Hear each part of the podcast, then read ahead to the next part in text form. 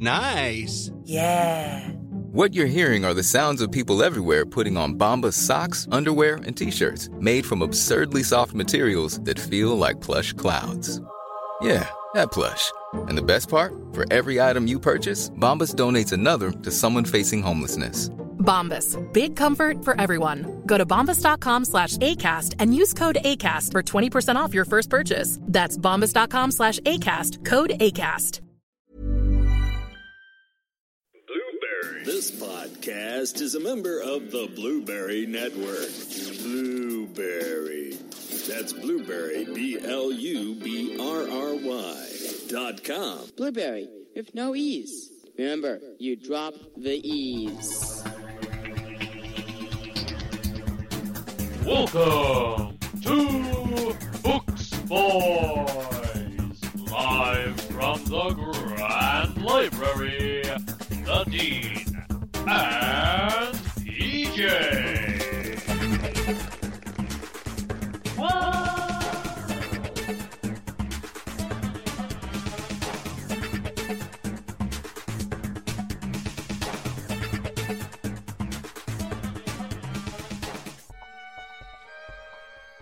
He's PJ.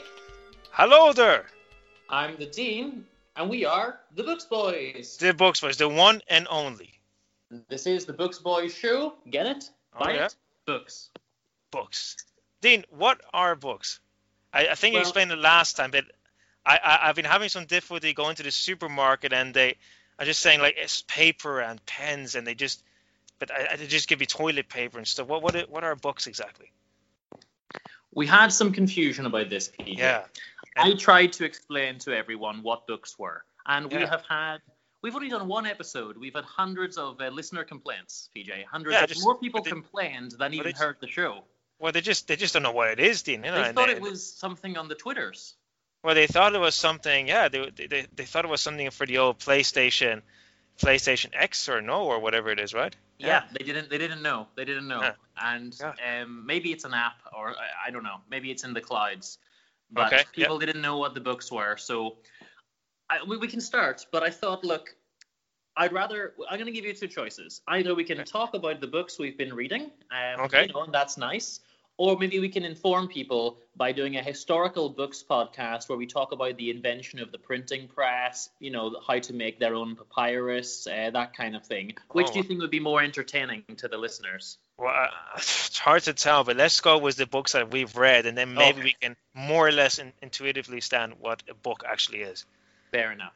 Well, All we do have some news. We put out one episode, and right. so far we are the highest rated Books Boys podcast. So No. of all the podcasts that are called Books Boys, we are the highest rated.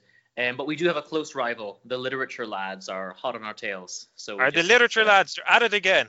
I've, They're to- at I've it told, again. I've told them to take it easy, you know, that they don't want to be, they don't want to get too competitive with us. Those literary lads, yeah. Who did That's they- it. They're at it. But you know, we're gonna put out some good content, and we're gonna we're gonna do it. So PJ, what have you been reading this month? Um, I've been reading this month Don Quixote de la Mancha, the classic Spanish novel from um, Miguel de Cervantes. So, as you know, it's been written between 1605 and 1615, published between those 10 years, and is basically considered um, one of the most important novels in the world. Some think it's the most important novel in the world, and some think it's the first proper modern novel in the world. So, there's been novels before, but it's been it's a proper modern novel, uh, first one. So um, yeah, uh, what can I say about it? Um, I'm really enjoying it. I haven't finished it yet, but what I like about Don Quixote is basically it's about a it's about a man. You know, he's not he's not the youngest sprout, and he regrets this. You know, he didn't marry. He's kind of living with his niece for some reason, unexplained. Why he's living with the old niece and housemaid, I think, and he's just spending all his days reading as proper lads do, novels. So you know, so he'd be the kind of man who'd really appreciate books, boys, and would have maybe a good answer to what a book is. Um, but it's very funny because the way he described is he doesn't really read great literature. He kind of reads trash literature, is what I'm- what's implied that Fifty Shades of Grey, yeah. the equivalent basically in the 17th century. Yeah, Fifty Shades of Armor, more likely, yes. And basically, it's just like they're just and romances about knights like saving damsels in distress and like you know killing dragons and all kinds of nonsense. And he gets very inspired by this. It becomes his life. And then one day he just decides, actually, you know what? I am also going to make this kind of story, this this basically this um, knight saving damsel story into reality. And he just gets out some old armor from his ancestors, just puts it on. It's all rusty and, and, and crap, and he just goes on on his horse and just rides the rides the land of Spain. So um, that's basically the premise. And uh, when when was this book from? Oh, a time period. So it isn't a historical. Well, it wasn't a historical novel at that time. So that's the whole irony of it. The, the story. So it's it's the it's obviously the late 16th century, early 17th century.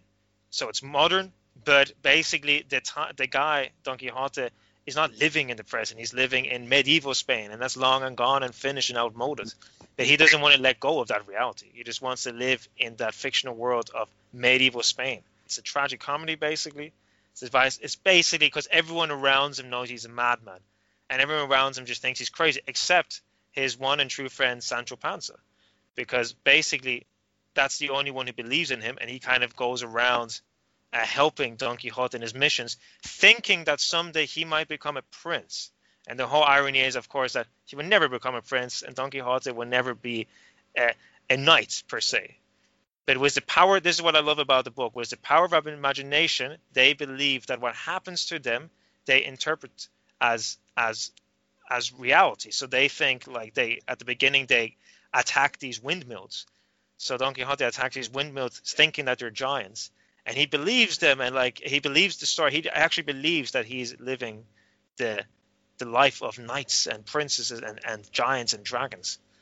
And but at the same time it's always done in a comedic and sad way. There's there's some kind of theme of mental illness like going on i feel like in the background. That's what makes it so modern. It's not anymore just adventure story. It's it's a story about how literature can for the good and for the bad take your life uh, out of control. And it's you can see it as really pessimistic or you can see it as really enlightening that out of his boring life out of his twilight he- years he manages to become a, a prince and knight in his own little world. So that's what don quixote is for, for and i think it's brilliant. And it's as far as i know sir it's the uh, best-selling book of all time right? I, I read that somewhere as well. Like i read somewhere i think in spain it's the best-selling novel book after the bible yeah, so, yeah. So there apart from apart from the Bible, it is, I believe, worldwide the best-selling book of all time. Best-selling and, novel, sort of fictional novel, anyway. Exactly, yeah, and yeah, and basically, as I just said, there were novels before that, but there was never this um, profoundness of of like modern themes. In modern, in a sense of like loss and identity crisis and stuff that they didn't talk in little adventure novels, like old men becoming sad and trying to save their their years trying to regain them. And damsels that are not not necessarily beautiful but they might be a bit ugly but they still want love. And and their horses are not so elegant. And and there are obese man and sick man and it's all very it's it's for the first time it's reality basically. And this is essentially the archetype for that picaresque adventure novel, the kind of thing that Dickens copied in the Pickwick Papers, for example, that classic story. Exactly, and you know more about that because you're you're the big fan of Dumas, for example, and the Three Musketeers, and in some sense, I think it also influences um, uh, future adventure books that are more like all the adventure come afterwards that are not just about adventures, but it's more like the inner traveling of a man. Mm-hmm. So I feel like that's what that's what Don Quixote managed uh, to do, and uh, and Cervantes. I also want to add actually that Cervantes was a bit of a he, he, lacked confidence. Like I'm reading a bit about his life, and I find it interesting that he seemed to lack confidence in his writing. Is the impression I get, even though some might disagree, because he was uh, is basically he was friends with Lope de Vega, so they basically did another classic. He was considered at the time a better writer and he, and this guy Lope de Vega actually said that Don Quixote was trash, and was must have been very per- painful because like he obviously must have invested so much time. Like I said, ten years of publishing, over seven hundred pages, and just it was just called trash by his once one of his one one of his once best friends. And I think it must have been a, a hard journey to write this novel and to have the confidence that someday this will be appreciated because it was so Mhm. different for at the time. Now, this novel's very long, yeah. It, it's very long. Yeah. It's it's it's on it's on par with uh, you know the Agriculture Manual by Lev Tolstoy, Mhm. also known as Anna Karenina. I'm not sure if you read it. It's Uh, I don't remember. Uh, I don't remember Anna Karenina. I do remember uh, 700 pages of agriculture, though. Maybe Well- there was a story in the side about a girl. I, I don't there- remember. it's kind of more like the side stories that Lev Tolstoy wrote when he was feeling bored. It was that agriculture. He just wrote a little love story and then just incorporated it to that book. I guess you know every every farming manual needs a love story. It's like in Hollywood; they got to shoehorn a love story in everywhere. You know. Well, that's right, then. That's right. But anyway, that's all I want to say about Don Quixote. I don't even want to talk about the story that much, but partially just because I'm still very much at the beginning, to be honest. But it's already like um, there's already something tragic comedy about something like it did make me laugh out loud. It's kind of unusual, I find, with old novels, just because I feel like the humor gets lost in translation. But like just like I don't know, like Aristophanes, for example, like the real classic comedy or Shakespeare comedy is funny, and this is funny while also being really sad. Actually, if you Mhm. just look behind that comedy. So that's what I'm Cool. say. I really recommend uh, it. By the way, I have a feedback. Uh, one of the books that you mentioned last time, um, Yeah. 100 Years of Solitude, turns out that is my girlfriend's favorite book. So Is it? I'm I delighted. Yeah. found out afterwards when she listened to the show. Yeah. Well, well, you know, uh, it is basically a, a novel about Latin America and and so much more than that. But I feel like I, I can just I have never been to Latin America, but it's just I really recommend you read it so you can get that sense of history of how a Latin American village started, or like the or like the prototype Macondo, Mhm. and how it evolved and how it was abused and how it died and how it also like faded out of memory and in and out. So yeah, I'm glad she I'm glad she mentioned it. I'm glad she likes the book. It's a sweet novel. Cool. Well, what have I been reading this month? Uh, quite a lot. I've been a, a busy beaver this month. I've read Yeah, three you have. complete novels. Um, the first is Candide and Other Works by Voltaire. Now, Okay. technically, I suppose you could say this one's not a novel. It's essentially four short stories or four novellas. Okay. Um, Voltaire, of course, didn't really write novels. He did some essays, some philosophy, some short stories. Um, what we effectively have here is four stories Zadig, Candide, The Ingenue, and Nanine. Now, I'm not going to go into them all in detail, but Candide is the, the famous one, Mhm. and it's also called Optimism. It, it, it's the best. It's essentially a short work. These are only about 70 pages each, and it's just um, this character, Candide, going around being incredibly optimistic in the face of any hardship that he comes across. And he was told by his, you know, local village philosophy teacher, you know, always to keep this positive outlook. And they get into worse and worse scrapes while he continues to just, you know, but I, it's all for the good because that's what I was taught. But he doesn't Okay. question that until near the end. He just sticks with, I was told everything works out for the best, and and that's it. Okay. Okay. Interesting. And it's based on uh, the the German philosopher. Uh, well, not. Uh, at least the place where Germany would become Germany It wasn't Germany at the time. Mm-hmm. Uh, Leibniz, right? The it's based on Leibniz Leibnizian optimism. Yes. Leibnizian optimistic philosophy. Can you tell us more about that exactly? Because I don't know that much about Leibniz uh, philosophy, to be honest. the only stuff I remember from Leibniz in university was the famous Leibniz's law. So that Hmm. was the um, identically equals. That's where we get that the triple equals line, like is identically equal to. So that's this idea that uh, you only persist in your personal identity over a period of time if you're identically equal, and therefore you have every trait. So, Okay. for example, me 10 years ago, I'm not exactly the same as I am now. Therefore, you know, we, we cannot necessarily prove identity. We're not Ah, right, identically equal. Um, but I'm not so familiar with his stuff on optimism. But as far as I know, um, that's an interesting thought. But as far, as far as I know, he he did believe that this world. Ex- so he, he tried to prove the existence of God by saying that um, the existence of evil and God by saying that yes, this might be a not so good world as you may think, but actually practically this is the best of all possible worlds. That was his idea, I think. Of he- course, he yes, the possible worlds theory. Yeah, I mean Yeah. that's something that still holds true today because people say, "Oh, but why are evil in the world and why is there this and that? And you say, yeah, but you know, other po- the other possibilities might have been worse. Yeah, like, yeah, This and could be realistically the best that we can get if Because- doesn't exist. You know. and free will and all. So that's the whole kind of free will versus uh, determinism. Yeah. Basically, it's better to have the free will and the person decides to do something, even though it might become evil. Yeah. Exactly. And once you factor that in, You know, maybe we are the best of all possible worlds. But I don't know if I'm buying that. Yeah, no, I, I don't really buy that either. And Voltaire definitely is kind of telling Leibniz to, you know, f off, basically. Yeah. It's- There's one this- thing, of course, that I do buy. The reason this is the best of all possible worlds is because it exists.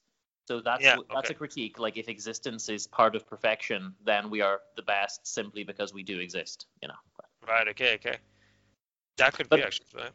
But I'm not. Gonna, I'm not going to focus too much on Voltaire because it was my Okay. my least favorite of the three books I read. Candide was good, but the rest wasn't really. Zadig Okay. was very boring. The Ingenue was quite funny because they basically take someone from abroad, you know, what they consider a kind of savage, and they try Oh. to educate him into, um, you know, English religion or Right. or Western sort of religion. But of course, he's reading the Bible and he's saying, "Well, the things you're telling me to do, these aren't in your Bible." And you know, so he go, he wants to get baptized in a lake like Jesus, and they want to do it, you know, in a church and all Oh, this kind of stuff. So it's basically just like the ultimate social critique, basically, like the whole. It's a, it's a critique on religion, but in a very humorous way. And religion. Okay. Cool. The and what- second book I read um, was I finally finished my roundup of the Brontes. Um, Mm. I read Villette by Charlotte Bronte. Cool. Now, Yeah. I have to make an addendum on what I said last week. I said Hmm. that I wasn't sure Charlotte was the best. I really liked Anne's writings. And while that's still true, having read Villette, I think this book is the best of all the Bronte books. Oh Lord. Well, And when why? I- obviously, that Charlotte wrote Jane Eyre, I think that that bumps her back up on top. Okay. And Villette, I know nothing about Villette. So what makes it so special? In like, well, briefly. So basically, it's your it's a it's a young girl. I don't want to give too many spoilers, but to Yeah. kind of cover the early parts of the novel, she goes to work in a little school in uh, in Paris, Mhm. and she takes on a job there as a as a teacher of English. Mhm. And obviously, she gets you know relationships with other people. I mentioned in the last episode that certain elements of this are taken from her unpublished work, The Professor. And of Oh. course, there is a professor in the book, and her relationship with him. It's kind of it's kind of poorly written in one sense, which is about a third of the way through the book. They start Hmm. calling him the professor, and they didn't call him that at the beginning. So I think she's just shoehorning in as her other novel, you know. yeah. But to be honest, I, I let her off with that because it's a really, really, really enjoyable story. There is Okay. yes, there's some love stories, but it's just it's this romantic kind of Paris that she's in, and she's just you know teaching. The Brontes love their kind of governess tales, you know, Mm. um, about young girls trying to you know teach in private houses. But it was nice to see it done in an actual school setting, and you you get to see her relationship with the other um, pupils there as well. And um, she's quite shy, so she's afraid of maybe even some of the other teachers. But it, it all has a nice ending. It's very, very good. Um, I would really, really recommend anyone who's interested in the Brontes, maybe they've read Jane Eyre or Wuthering Heights or something like that, and they thought, you know, that's all there is. This is the one to read. I think it is the best one. And as a result of that, I'm going to officially crown Charlotte the Queen of the Brontes. Okay. Congratulations, Charlotte. Well. So you're not giving even Emily Bronte. You're not really saying much about Emily Bronte. So, um, it is the romance in Villette very different to the Wuthering Heights romance, which is very kind of tragic and dark. And is it a different kind of romance in Villette? it's it's different, but not as much as you might think. So yes, it's not the horrible romance that you get in Yeah. Wuthering Heights, where they, they they hate each other. Actually, it's not that. But she doesn't like him. She doesn't like the Oh, professor. okay. And So still at the beginning, she thinks he's, you know, he's an unpleasant sort of character. She doesn't find him attractive. She hates his personality and his looks and everything. But she, you know, basically through becoming accustomed to someone, you you, you fall in love with them, and that's that's Yeah. kind of how the Brontes seem to view love in a, in a lot of their works. Right. It's okay. never it's never really a love at first sight Hollywood moment. You know, Mm. it's it's through through knowing someone you get to see past their flaws and you get Okay. to love the the person underneath and discover their gentler side. And it's a touching story. and uh, I flew through it. It was just a lovely, lovely, enjoyable read. But Right. um, I do have one quote which I would like to read, just because it shows me um, just the kind of the kind of book it is. So Hmm. let me see if I can grab my quote here. There is, despite being written by you know uh, a girl, by a lady, Uh-huh. there Uh-huh. is um, some old world you know sexism in it in, in the characters. So we have this. The professor is referring to women of intellect, which are, you know, his uh, enemy in a sense. In, in quotes, women of intellect was his next theme. Here he was at home. A, quote, woman of intellect, it appeared, was a sort of luscious, luscious nature, a luckless accident, a thing for which there was neither place nor use in creation, wanted neither as wife nor worker. Beauty anticipated her in the first office. He believed in his soul that lovely, placid, and passive feminine mediocrity was the only pillow on which manly thought and sense could find rest for its aching temples. And as to work, male mind alone could work to any good, practical result. So it's interesting to put, you know, uh, this is the person that a female author has her heroine fall in love with. Mm. It's strange, isn't it? Um, I, the only thing I think of is that at least it's not like it sounds like that um, Charlotte Bronte is not necessarily, yeah, she's not saying obviously portraying him as ugly and brute, and the same with Heathcliff. He's also ugly and brute, but maybe they want to say that even in these flawed, broken up man, they can see something beautiful, and maybe the reader can see something beautiful in the professor after a while. I'm not sure, but um, it seems like to me not that Charlotte Bronte is like unaware of sexism, but the opposite, like very aware and making the professor and purpose like this, the same like Heathcliff and Wuthering Heights by Emily Bronte, right? Oh yes, I mean, and, and of Yeah, course yeah. we do just we do discover a better side to the professor as as the novel goes on. Yeah. you know? Yeah, yeah, it's interesting, isn't it? Um, the novel also features a girl who is the ultimate coquette. You know, she's going to inherit money from her rich uncle or something like that. So she just goes around and she, you know, borrowing money from people, and she just wants fancy dresses, and she wants all the men to fall in love with her, so that she can deliberately cast them aside afterwards. And she kind of values her own worth as, you know, how many hearts can I break? And there's a very, very quick two line quote here where she's, But if he loves you as much as you say, and yet it comes to nothing in the end, he will be made miserable. Of course he will break his heart. I should be shocked and disappointed if he didn't. Like, you know, her she just wants him to hurt because, for, for no reason, through, through Okay. no maliciousness, but just because um, that's how she kind of sees her own value as a, as a pretty girl. Right. Okay. Yeah.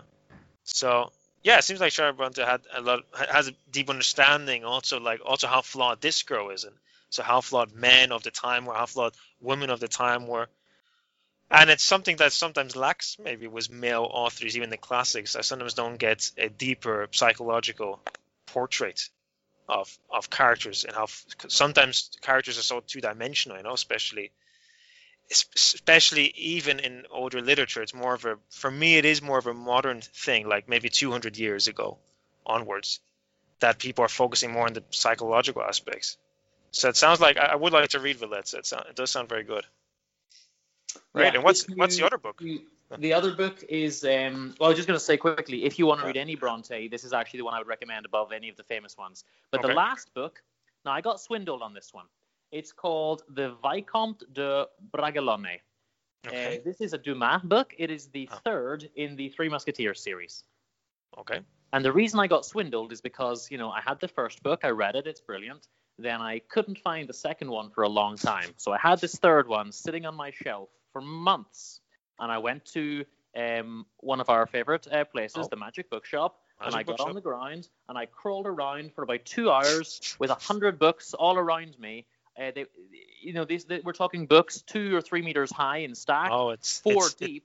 and I there's a reason why we all call it there i was just saying there's to the listeners there's a reason why we call it the magic bookshop it's literally uh it's literally uh the the one the owner of the shop is a magician so he actually is a magician and he owns this bookshop that's just covered in bloody books everywhere and it's a delight but you really have to get like an excavation um, team sometimes to excavate three four rows of books everywhere and you can hardly move and it's wonderful I was in a little dark corner with no lighting, using the torch on my phone.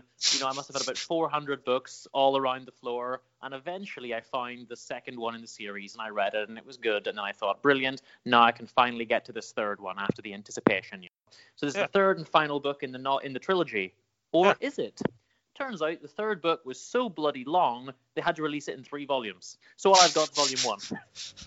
Right. Okay. Oh my God. So you still what you still so you have to look for volume two now of this. I need two more And three. volumes. Yeah. Oh my. God. But what this book, I mean, it's it's poorly titled. It's not about the Viscount de Bragelonne at all. I mean, maybe in the second and third parts it is, But in the part I've read, he's basically a minor character. and then you know maybe in the last hundred pages he starts to become more major. Okay. Um, but essentially, what this is about is D'Artagnan, who's the the hero of the whole you know Three Musketeers series. Yeah.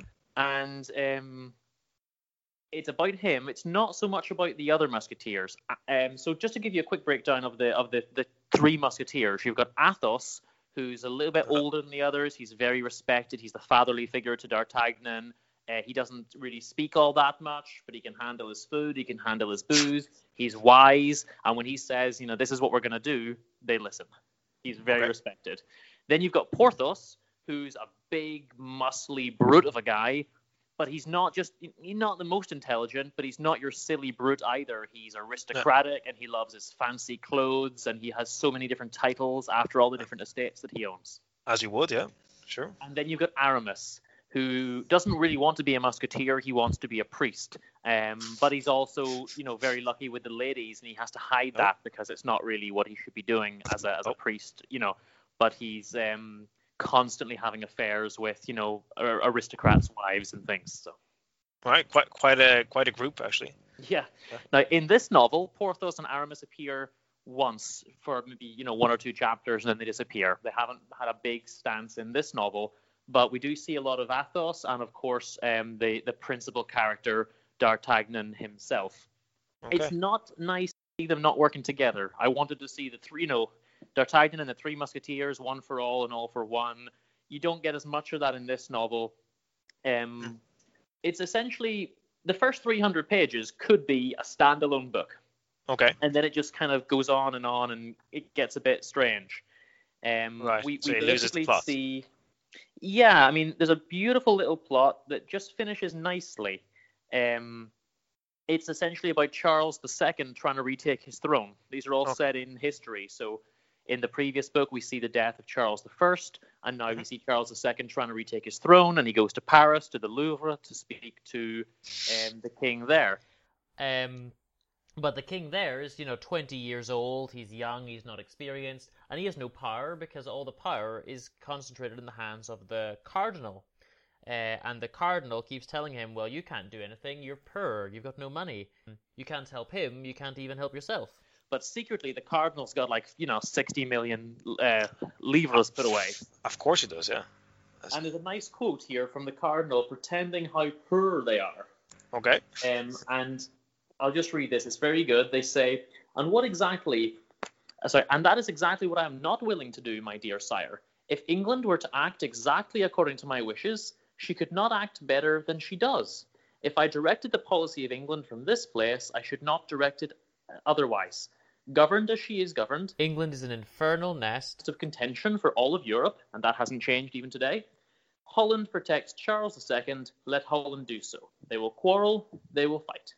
They are the only two maritime powers. Let them destroy each other's navies. We can construct ours with the wrecks of their vessels if we ever have enough money to buy nails. But actually, Yeah, yeah, get yeah, 60 brilliant, put away. oh my god, that's but crazy. he's always maintaining this illusion that they're poor, you know? If we got the nails, yeah, okay. Because he it. wants the money for himself, even on his deathbed. He's like, no, but it's it's my money. The king's not getting it. All right. Well, Um, so okay. there's a nice there's a nice story about that, and that you know that takes 300 pages, and that's lovely. And then we have um, the viscount himself, whose name is Raoul, and he basically fancies a girl and wants to marry her, and that's Okay. pretty much his entire involvement in this novel. Um, Okay. The main character really is always D'Artagnan. It's just his adventures, um, getting involved with kings and queens in France and in England. Um, but I'm really looking forward to reading the next the next part because it just stops. There's no there's no end. You know, it just no. stops suddenly. And now you have to wait for years probably to find it or something. That's ridiculous. I think I might have to give up and buy it online. I think I can't. You might When you want something very specific, it's hard to rely on the Magic Bookshop sometimes. You know? sometimes the magic bookshop only gives you the magic when when it's unasked for. You know what I mean? It's just you can't just go there expecting it to just fulfill your You wishes. can you can walk in and leave, An hour later with 30 books. but if Yeah. you go in looking for one very specific book, you might never find it. I never find it. Yeah, it's not destined quite now. Um, I mean, to be honest though, people always say that oh, you, you know, so the books are out. So imagine you've got a series of like six or five books, and you need to read them all at once. But if you just want to actually, but if you want to be like genuine historically, you might as well just wait the amount of years it's taken the original author to publish the novels, and just have the original experience. You know, it's, it's, probably t- how long did it take? Like ten years or something to write those. yeah, they were all written a good few years apart, so I think It's you're right. end of the That's a more a more genuine experience. You know? Yeah, it's just everyone's become so greedy. I mean, what's the greed for? Because you can also look forward to it. You know? Um, there's one thing I want to I want to just step back a little because I neglected Yeah. to say one thing about Villette. Um, Right. And that is that the only criticism I had of the novel, because I made it sound really good, but I do have one criticism. Yeah. It is full, especially in the second half, of religion. And there's a lot Okay. of Protestant versus Catholic stuff. And being from Northern Ireland, I'm just sick of that, and I don't want that in my novel. It's- Yeah. It's sad that they put that in there. They Um, can't help uh, forcing kind of ideology. I, I mean, I, I understand. You know, it's it was a prevalent issue at the time, and obviously the Bronte homeland's like 20 minutes from here, so there are ties and everything. But I, I just don't know. I don't know why we need yeah, that. I get it. And the the second side of the criticism is that Charlotte likes to show off that she knew French. Um, so a lot of the time, there's just you know entire paragraphs in French for no reason. But you know that you know that Tolstoy did that as well, especially with War and Peace, more than Anna Karenina. So basically, It's a little uh, bit in Anna Karenina, yeah. And War and Peace, I believe even more because it's um, basically Russians reading those those novels back in the um, so whatever 1860s. Um, basically, the idea is that first of all, Tolstoy tried to make realistic. So the so the Russians, the Russian aristocrat, actually did write letters to each other in French and talk to each other in French sometimes. But uh, also, like, you know, you can't read this novel unless you're kind. There's something snobbish about it. You can't read War and Peace unless you're a bit more than just a Russian kind of Yeah. farmer. Which is but very PJ, ironic. it makes yeah. sense in the case of Anna Karenina because it's important that the French know how to correctly manage their farms as well. Well, it's very important, I believe. Uh, Denise. I made an you made a very good point. So now the French can do it, yeah. So Tolstoy But you know what? job. What I will say in, in Charlotte's defense, when Yeah. I read Emily's Wuthering Heights, they have something even less understandable to me than the French because I could, you know, I could sort of understand a bit of what was going on in the French. They Yeah. have um, rural English. Right, yeah, so the, Wuthering the Heights, ultimate. there's a lot of Yorkshire, you know, y- people speaking in, in some kind of farmer country tongue, and I couldn't understand a word of it. So I actually prefer the French. Okay, fair enough. So you, can look, you can see it now as a positive thing. But That's good. What we're going to do next, sir, is we'll do our recommendation for the month. Um, but before we do that, we do need to have a word from our sponsors. Indeed, our corporate sponsor this month is Hungry Hungry Hypocrites. Do you remember this game, sir? It's I- a I little, do. it's a little game with hippos. You can get versions with frogs, you know, off-brand I do versions. did, and you but- eat the little, little pellets. But there was something fake about them, wasn't there? So, I mean, yeah. Anyway, Yeah. so. Well, this is Hungry Hungry Hypocrites. Right. And instead of hippos or frogs or whatever version you had, Yeah. it's some of the world's leading hypocrites. Uh, so Off. Trump's in there, for example. You know, Off. people, um, they're going to eat the pellets and show you how to be capitalist and, and take all the wealth for themselves. Right, So okay. Hungry Hungry Hypocrites, you can actually order that. It's orders at hungry, hi- hungryhypocrites.gov. And if you do All it right. right now, it's on a special buy none, get none offer. You don't buy What? it, you don't get it. All right, okay. Well, I've got to click on it right now, right? Get it. Jesus. Let's do it. Yeah. That's a great offer. That's But a PJ, great offer. Yeah. In addition to our corporate sponsors, What? We, got, we are yeah. always supported by the listener. Now, we don't have the Patreons or the PayPals, but what you can do to support the show is just take a check and right on there where you've got your dollar sign or your pound sign or your euro, you just put life savings in the amount and you just post that to um, Books Boys at the Grand Library, PO Box Books, and just send that directly to us in and you can world, help yeah. to support the show.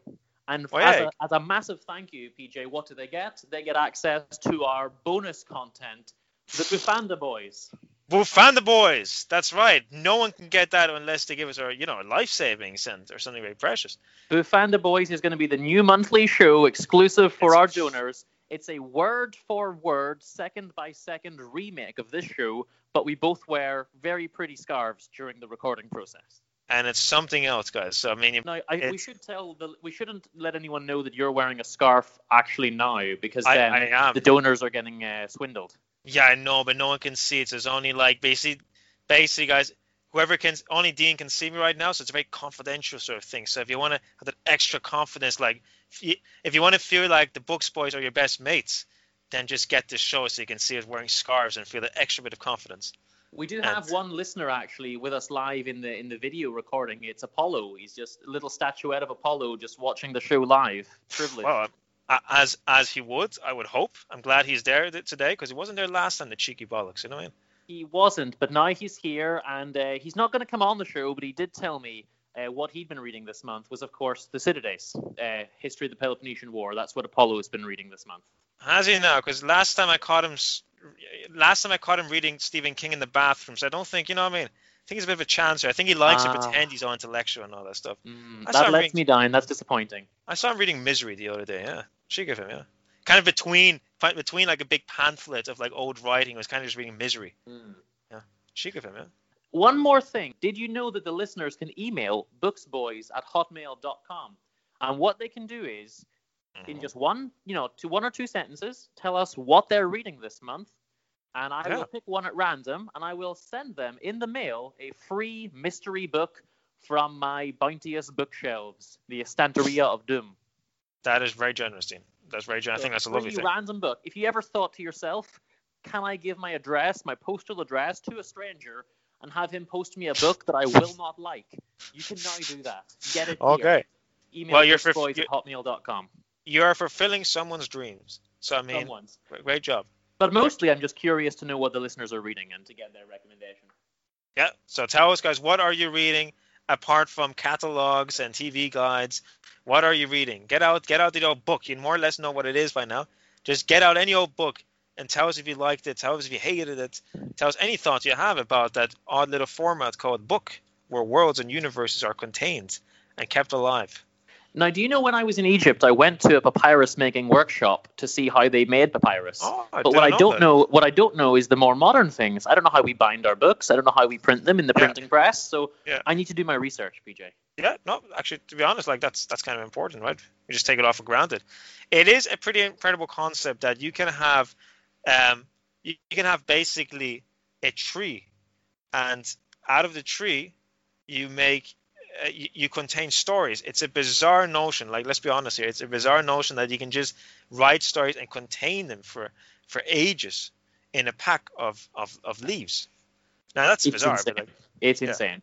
Let's get to our final segment. What do we recommend? Not necessarily from what we've been reading lately, but our general recommendation from our old favorites. Mine has to be one I've already talked about, so I'm not going to go into detail. But my recommendation has to be the original Three Musketeers by Mm. by Dumas. It is one of the best books I've ever read. It makes 600 pages feel like 200. You just fly through it in three days. It's just incredibly addictive. It's a real page turner. It's a classic in the swashbuckling genre. It's Mm. ultra romantic. It's just guys going around. You bump into me in the street, I will fight you to the death. And that, then- that's very yeah that's very don quixotean isn't it i mean that's that's similar. yeah, it is. that's what he does But what I love is the honor, the chivalry. Yeah. Because when you're at, about to die, they say, "Do you yield?" Yes, and then they pick them up, and they are best friends. And they say, "Look, sir, you dropped your money. I'm not here to rob you, just kill you. You know, take your money, on you go. Have a good day." Or if someone says, "Well, I can't fight you. I'm injured," they say, "Well, come back when you're healthy. Like I wouldn't want to fight someone who's injured. It's got to be a fair fight. There's a Yeah, lot yeah. of honor and chivalry. You know." That's so that's so quixotean honestly like it, it- if you read this i think i'll read um, this soon afterwards because quixote does that he just there's a sense of honor and pride and that's very kind of sweet you know well especially nowadays in such a valueless society you kind of appreciate that you know, no one does Yeah. that there's no gentleman anymore you know In a So it's society that only values money, it was shocking to me that these four friends would just, you know, they never really had much money, and when they got some, they divided Yeah. it between them. They Yeah. It wasn't all about me, and it was really nice to see that. Yeah, it's awesome, dude. Uh, well, I've got to recommend something. I, uh, well, I, I don't think I don't think you're going to read this, Dean. I've told you about this before, but I think it should be mentioned here because graphic novels and novels, for my, for me, are still uh, stories. Anything is a story, basically. And I really recommend for you if you ever want to, if you ever want to go to the graphic novel section, go and get something called Dylan Dog, which sounds ridiculous, actually, the name and it's not it's, it's named after Dylan Thomas, by the way, not Bob Dylan. And it's basically a, a series of comics that started in the 80s, an Italian series of comics. And it's very hard to get in translation, but if you can, or, or if you know Italian, then please read it because they're essentially supernatural horror comics, but there's so much more than that. They're so sometimes so incredibly cynical and also at the same time incredibly philosophical.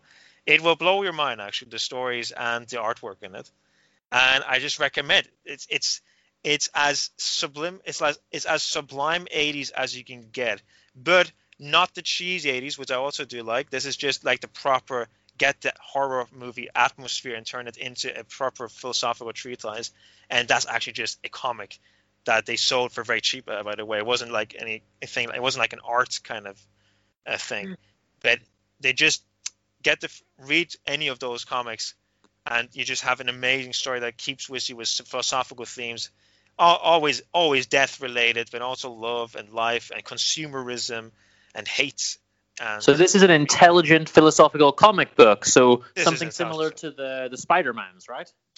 a- a- very similar to Spider-Man, Dean. I can hear a note of cynicism in your voice, Dean. I've tried to I've tried to say this before. It is do not listen to Dean. This is worth it. Get it. Dylan Dog. Uh, it's also readable online, and um, yeah, and if you can in the original Italian, it, it's just great. It's the Cool. bee's knees. Do not listen to my compatriot uh, Dean and his cynical view of that eighth art or ninth art called comic. Um, I'm just I'm just a big fan of Batman versus Superman. You know me. That's I- I all I, know that's care your about. favorite. I know that's your favorite film. Yeah, you go you go on about it every week. so there you go. Garbage. So Garbage. get it, guys. Um, what a garbage movie! Because I don't know, I don't know how they're versing each other. I don't know if they're fighting, if they're playing chess. I- I, don't I know ha- I, I bet they don't even verse each other. I bet they team up. But look, there's Yeah. one other thing I wanted to do, PJ, before we go. I wanted to Yeah. give you a recommendation, not for a book, but Oh. for a podcast. I think you would like it. You can check this out on YouTube, and all the listeners can as well. It's a new show called uh, Priests Who Listen to Jazz, and you can actually hear these three priests, you know, just having a chat, having a bit of crack, and Right. playing their favorite jazz music. And I think it's right up your alley. Okay, well look, I gotta check it out. Priest, I listen to jazz, eh? Okay. All right, well I'll, I'll check it out. And is it is it is it is the jazz good or is it kind of like a bit kind of conservative kind of jazz? You know? No, the But- jazz is good. The jazz is All right, good. I had some some. Terry Como in there, which was good. But there's a Oh. good range of stuff. There's some uh, some Kieran Burke in there sometimes. You might have Oh, heard he's a- He's a classic, Karen Burke. You should listen out to him, guys. Yeah. All right, I'll check it out. Thanks for the recommendation, Dean. Cool. So Awesome. let's take us out. I think we've gone a little bit over time. Let's After. end. How do you feel about playing Naked Woman on a Lake to close the Well- show? Well, I like the title. I have to I have to admit, and uh, I think we should play it. Now, do you want to give us a quick 10 second history on this one? This was a song you made based on a poem you made based on a painting I made, right? Very complex, right? Yeah. So basically, for all you listeners, me, uh, Dean and I, we've collaborated a lot throughout the years.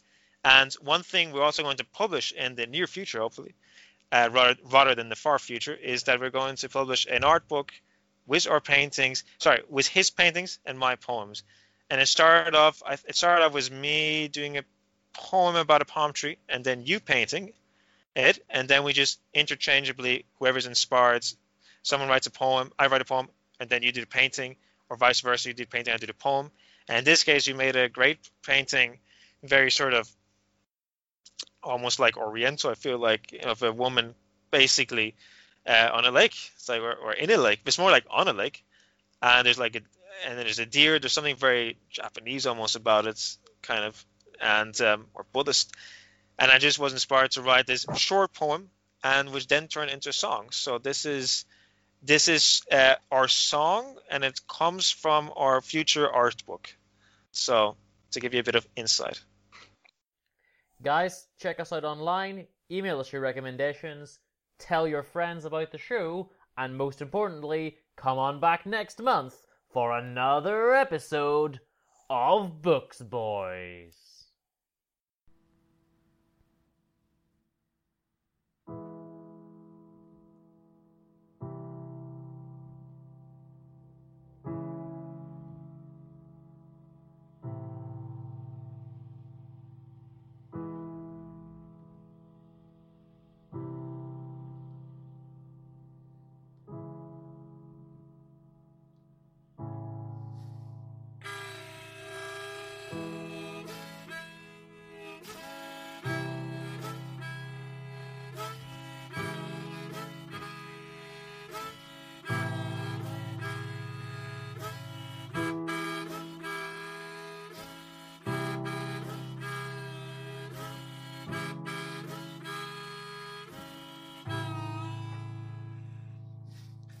Dreamt of you on a lake, naked, tanning, nothing fake.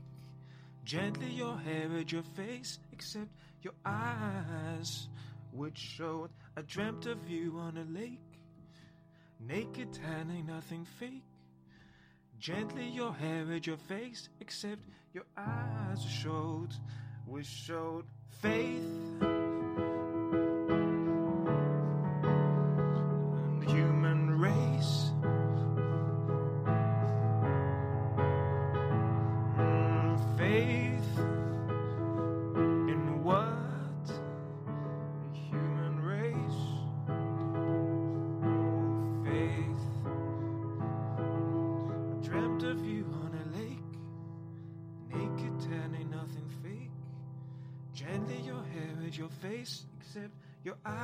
Showed. I dreamt of you on a lake, naked, telling nothing fake. Gently your hair at your face, except your eyes showed, which showed faith.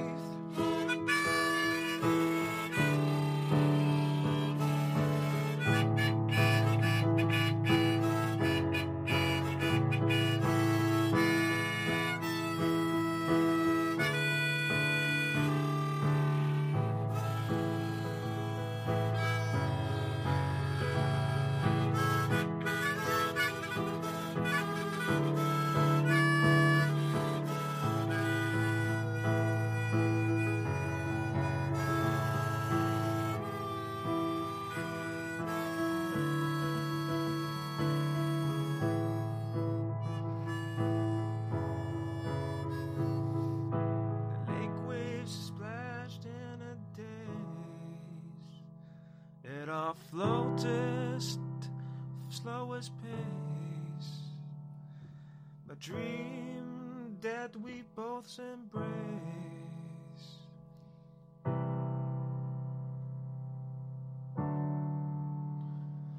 I dreamt of you on a lake, naked, tanning, nothing fake. Gently your hair at your face, except your eyes. We show faith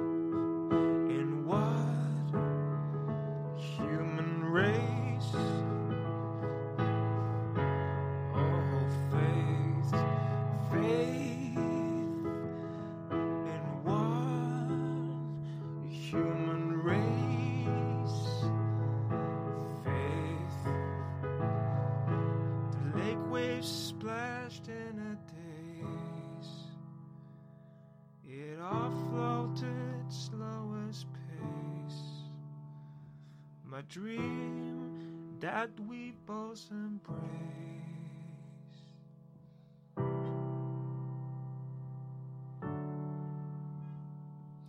I dreamt of you on a lake, naked, tanning, nothing fake. Gently your hair hid your face, except your eyes were showed. I dreamt of you on a lake, naked, tanning, nothing fake.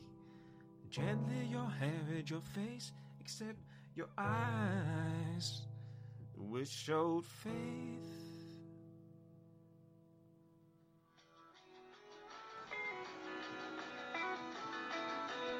Books Boys was presented by The Dean and PJ Burke in association with Thaddeus Penguin Productions. This episode was brought to you by our sponsor, Hungry Hungry Hypocrites. If you would like to get in touch, you can email us at booksboys at hotmail.com or visit us at booksboys.blogspot.com. The intro uses Driving in the 70s from the Of Soundtracks and Garage Bands EP by Trapdoor. And the outro uses Dog's Light by Bravo Max from the album of the same name. All music used is either podsafe or used with permission. Thank you kindly for listening to us. Please tell your friends and come back next time for another episode of Books Boys. Read some books!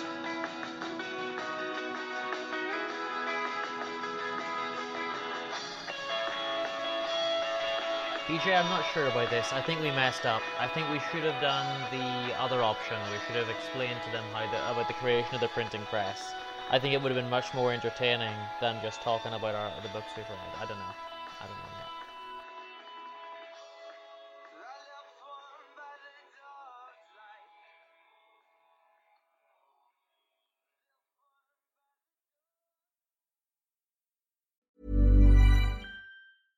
Hey, it's Paige DeSorbo from Giggly Squad. High quality fashion without the price tag. Say hello to Quince.